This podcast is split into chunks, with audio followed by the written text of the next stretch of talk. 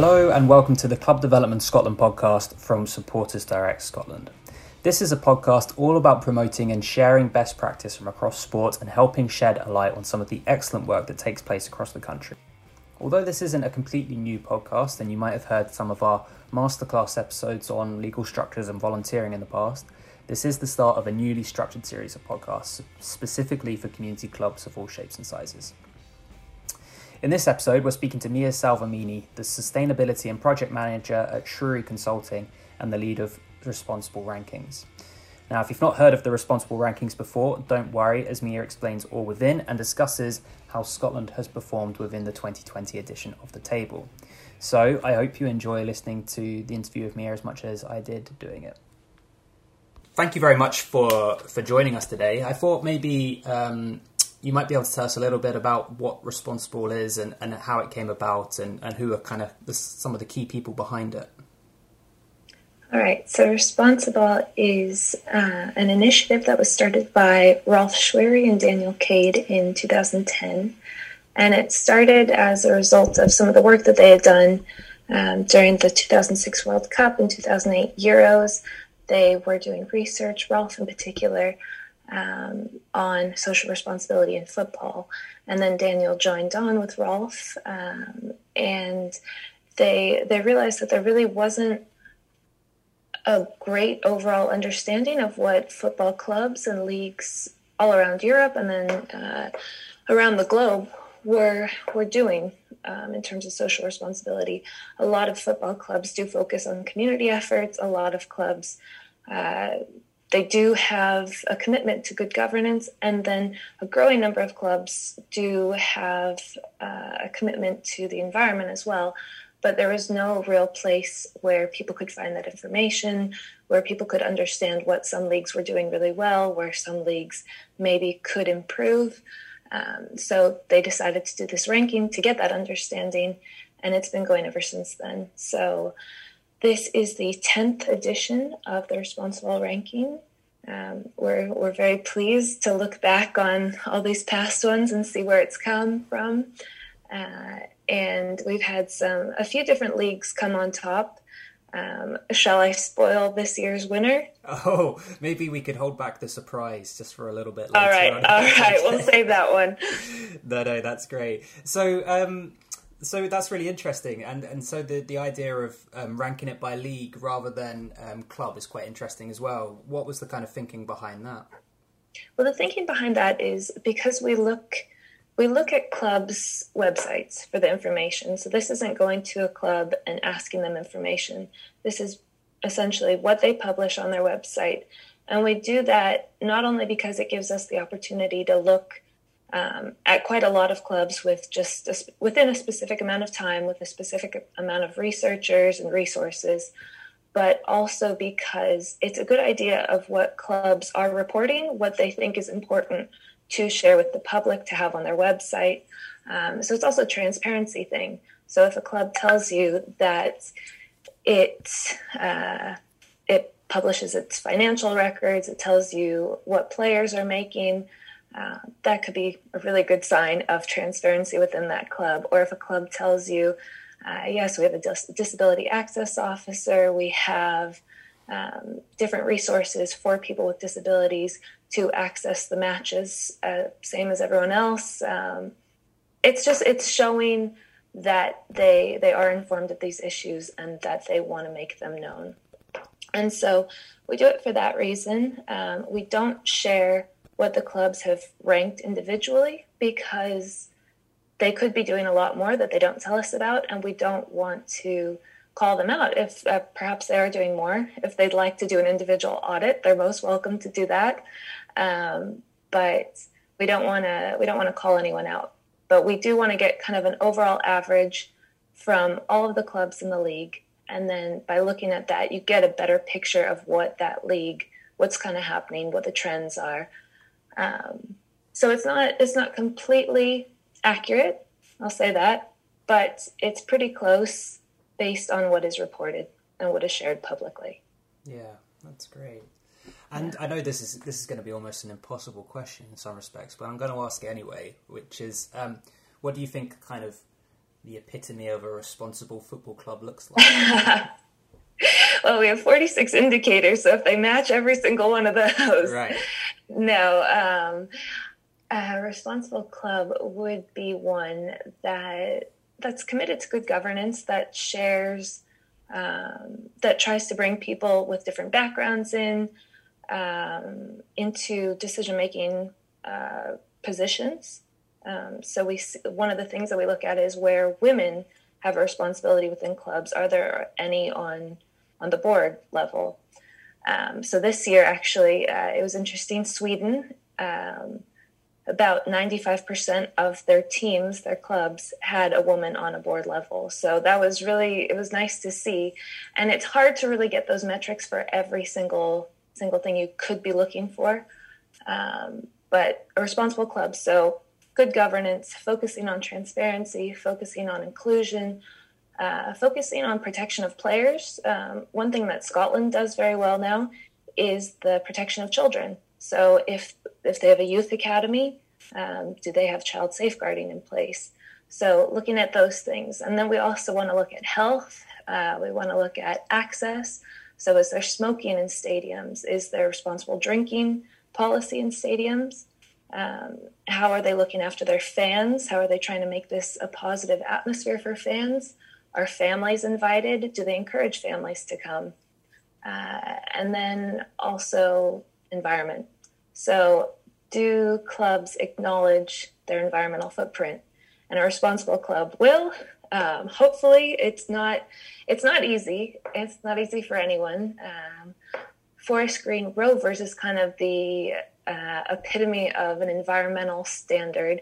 Um, they're building uh, a new stadium made out of wood. It's it's fitting a lot of uh, different environmental uh, check boxes, basically. So they they promote vegan eating.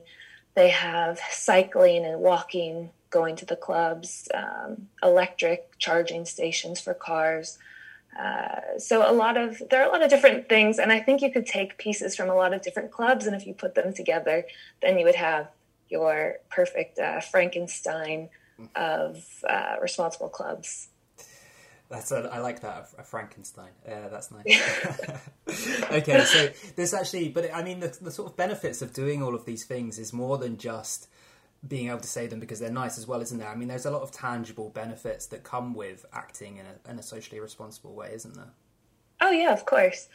It's um, just on the environmental standpoint. You're by reducing by reducing what uh, energy costs you with using uh, renewable energy sources you cut costs. I mean that's just one of the basic economic ones but uh, you see it throughout. So with the community you build a strong uh, communal bond which we've seen through covid has been really important for a lot of clubs. Um, we've seen some clubs that have kind of faltered and maybe the community has been behind them or the community is really faltering and the clubs have realized look these people are part of us they're what keep us going throughout the season and so they've supported their communities at this time um, you, yeah, there are so many different ways uh, in governance. Um, the more people you get, the more a club can push forward. The more diversity you get, different opinions, and it really pushes the boundaries for these clubs and and can help them really grow, um, expand, and improve. Um, so it's hard to hard to say for uh, in a short period of time all of the benefits, but there are a lot of benefits. Yeah, yeah, um, absolutely. I see that. Yeah. Um, so looking into the, the rankings more specifically, then, as you said, this is the sort of tenth version, so you've been doing it um, since 2011, I think. What have been some of the kind of key indicators that you've looked for over the years, and ha- have these changed at all over time, or have they always been a kind of match to match measurement? They've been a pretty steady measurement. We did do a review of them a few years ago, and we do kind of keep an eye on them to make sure that they're still relevant. But when we chose the 46 indicators that are currently being used, it was looking at things that are are relevant for that could be relevant for for leagues around the world. So it's maybe in one area an issue um, like say a, does a club collect rainwater?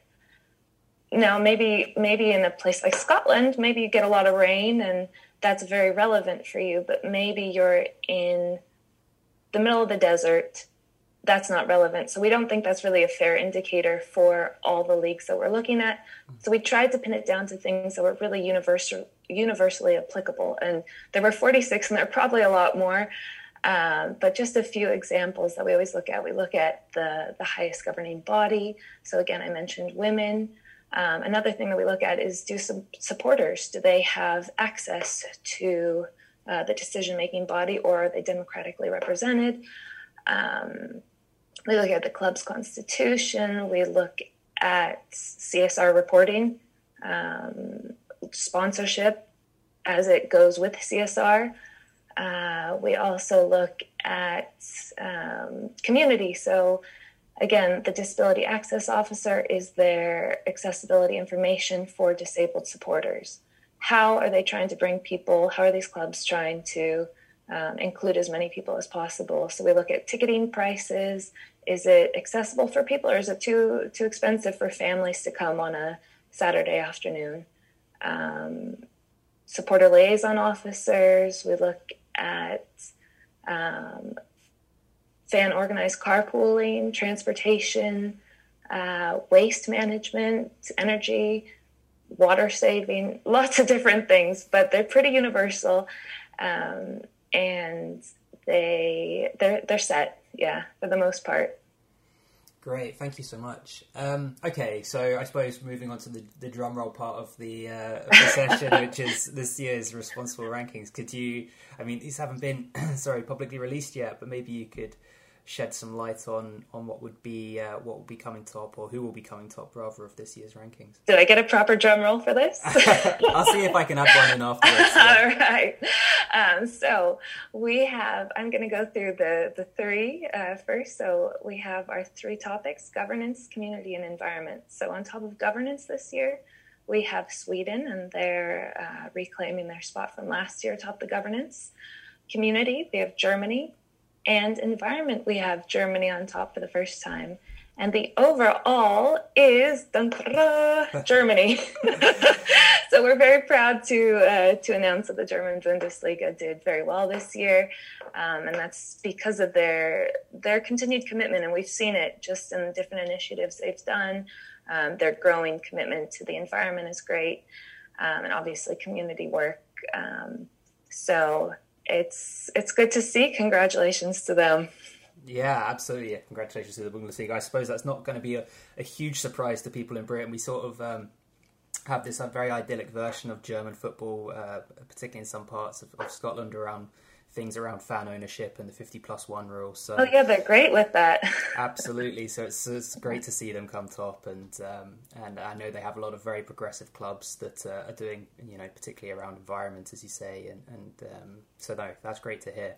And how has this year been affected by COVID? I suppose a in terms of how you've done your reporting, but also in terms of how the, the clubs have been operating.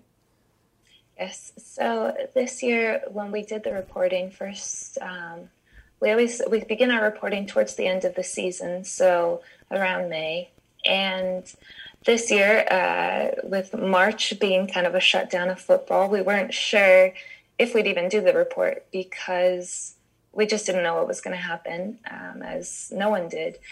So we we went forward with it, but at that point, a lot of a lot of clubs had not necessarily taken things away from their websites, but there was some information that just wasn't available anymore. And so that's one thing that we um, we want people to realize is that, for example, clubs remove ticketing information or perhaps um, information on how to get to the stadium or access information because it wasn't relevant if you don't have fans. Mm.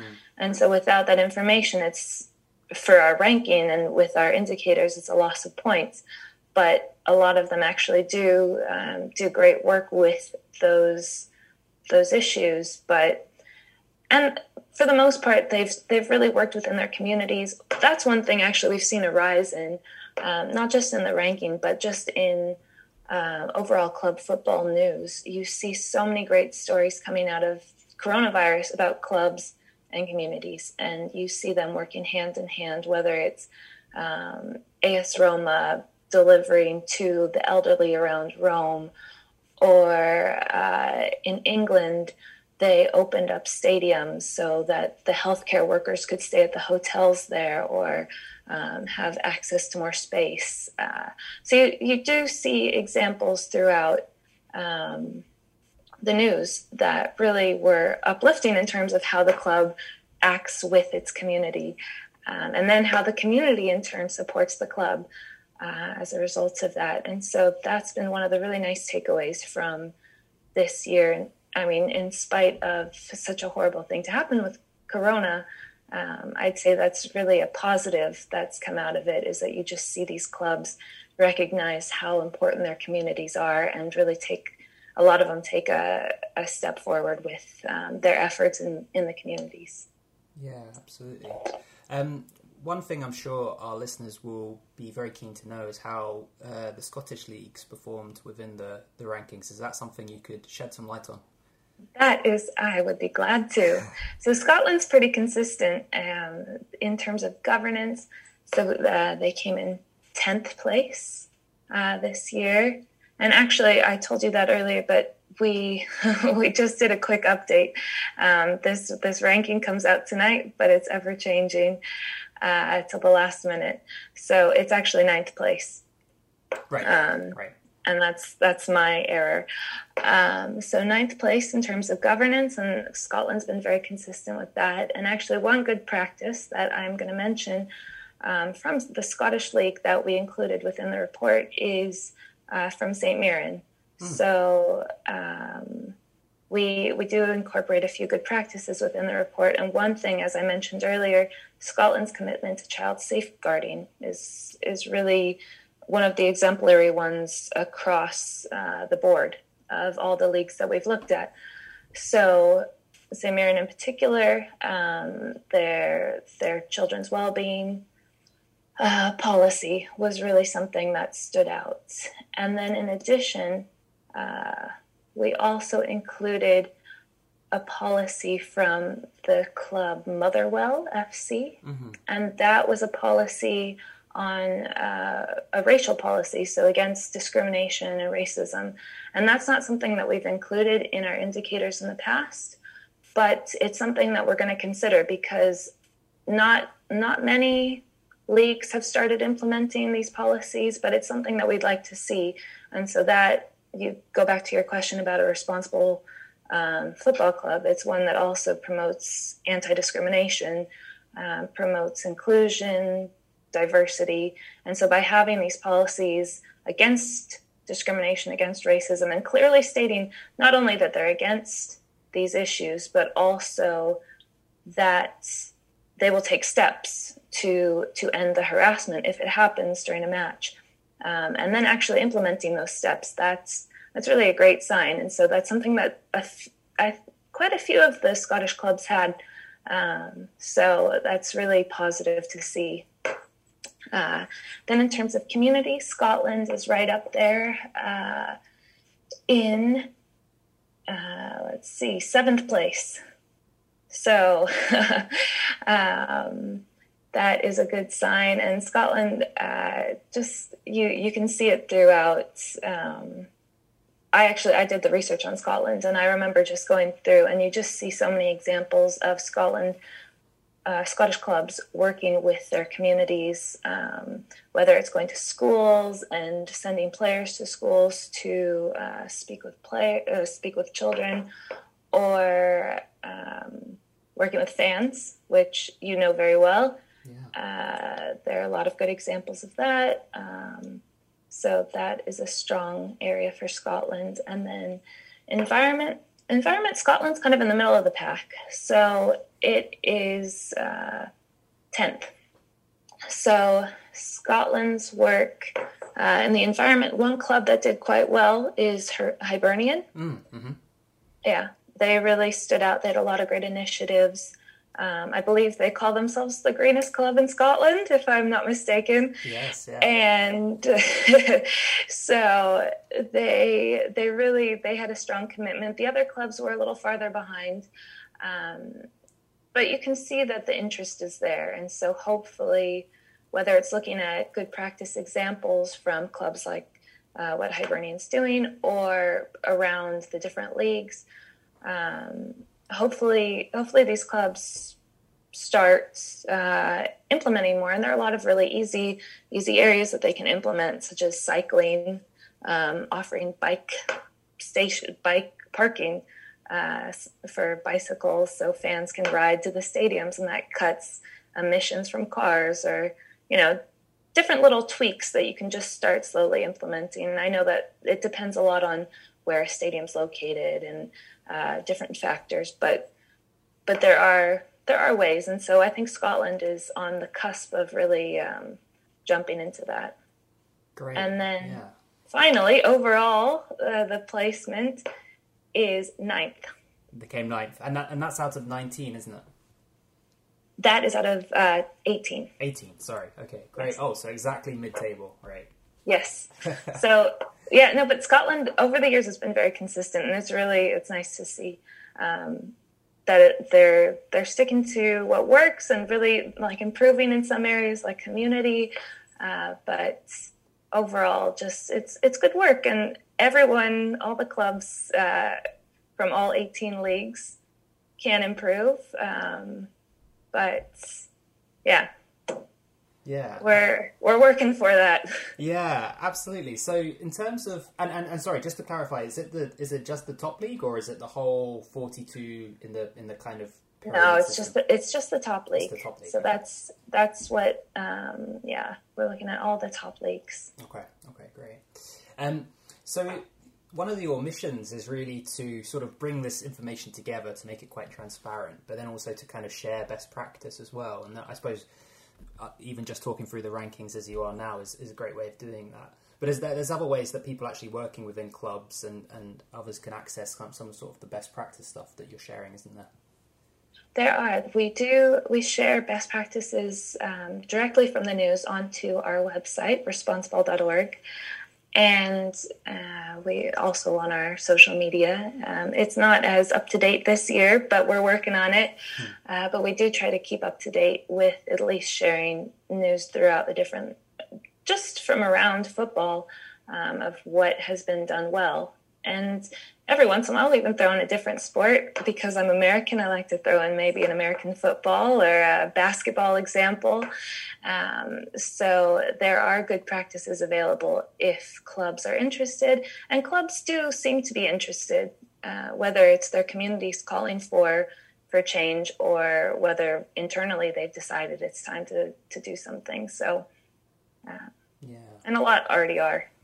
Yeah, yeah, and I suspect, as you say, there's so much that they could all share and learn from one another, and, and some of those those best practice examples you gave, you know, and I suppose that doesn't necessarily even apply just to the top leagues, all the clubs down the pyramid structures across Europe and, and beyond, but also grassroots clubs presumably could hear something about, you know, even collecting rainwater, as you said, is quite an interesting thing, and and being able to implement that. Um, so it sounds like it's a really valuable way of being able to share some of those um, those practices.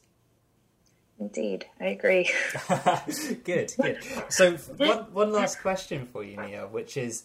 Um, about what you think the future might hold for some of these clubs and, and how do you think things might evolve? I know this is kind of a measurement of here and now in 2020, but do you think things will change in 2021 with perhaps some of the stuff to do with COVID still looming, or or even beyond that? What do you think some of the trends might be for clubs?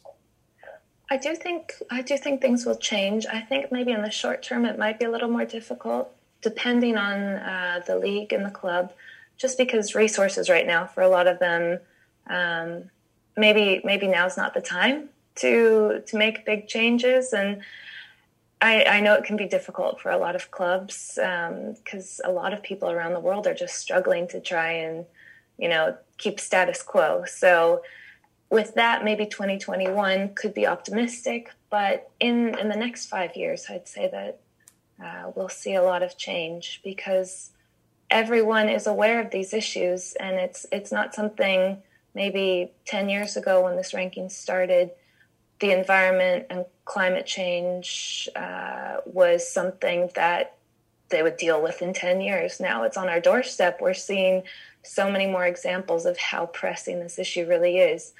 And so these clubs uh, are starting to see that it's really not it's sport is responsible um, just as well as the rest of society for the climate. And so I think a lot more clubs will start to recognize this. And I, I believe UEFA yesterday or a couple of days ago um, officially committed to uh, its own climate um, and environment goals. Um, so if it's coming from the governing body of European football, then hopefully that's a good example for a lot of leagues, at least throughout Europe, if not the world, to to take as an example to use. Um, and also, yeah, you'll see. I mean, community is something. I think community overall is the one that's uh, that's going to remain the strongest, just because without without fans, which clubs have seen this year um, post COVID, without fans, really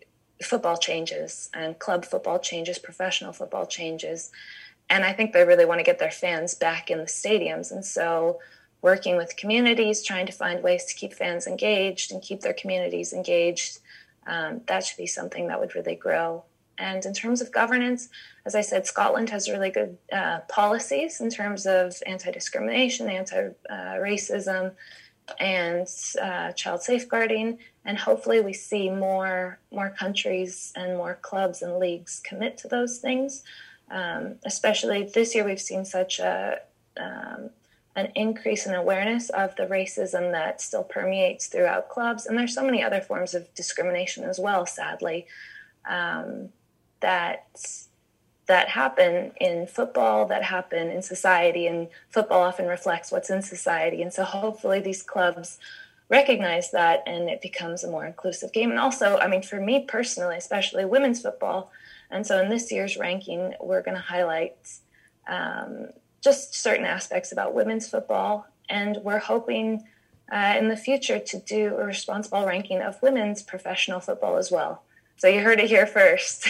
Breaking news. That's fantastic. Yes. That's great. So so that will be a kind of a similar study, uh, just looking specifically at the women's game.